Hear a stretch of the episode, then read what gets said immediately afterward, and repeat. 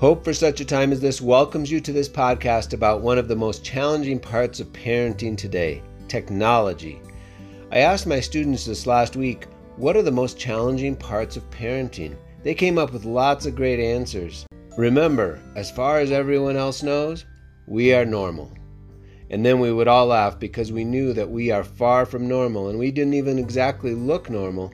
As parents, we've fantasized often about a couple of different scenarios. We should move to an Amish community. The thought of not having to deal with technology anymore sounds like heaven. But we knew that that was not very practical. The second scenario we thought about was locking our teenagers in a room and keeping them safe until their brains were mature and they were ready for this world. But we know that a part of the maturing process is helping them navigate the pitfalls. Locking them up would not be much of an answer. As I've confided in friends through the years about some of our challenges of parenting, many have shared stories of their own days when they were young and how they survived and how God brought them through difficult times and bad decisions.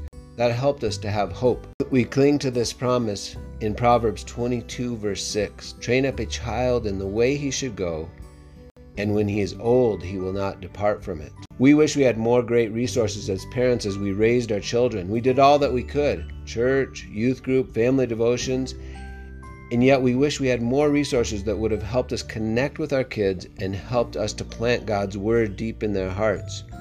The whole purpose of Hope for such a time as this is to come alongside parents, churches, and youth leaders to bring glory to God's name and become better equipped to bring God's joy, peace, healing, and love in a hurting world, and to equip the next generation for kingdom service.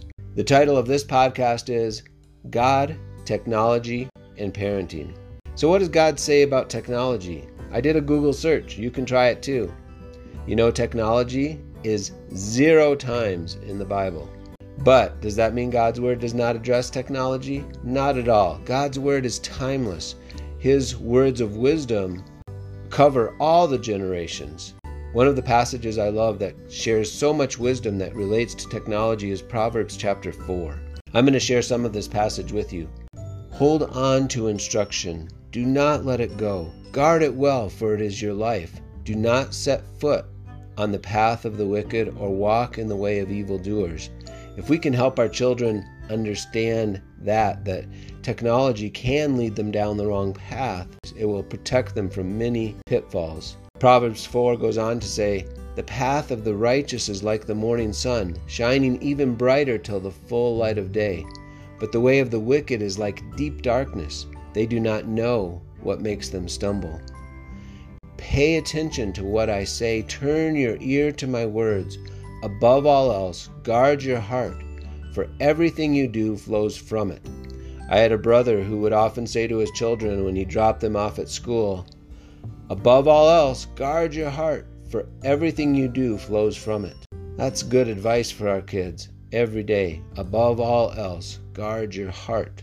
And then Proverbs 4 goes on to say, there are all kinds of passages that can guide us and our children about technology. I'm going to share those in our free weekly family discussion cards. But I think one of the important things for us to realize and to help guide our children is in to help guide our children in there are all kinds of great things we can use technology for for spiritual growth and for being a blessing in our society. Here are some of the things that, that we can use our, our technology for. One of the great things about smartphones is our calendars.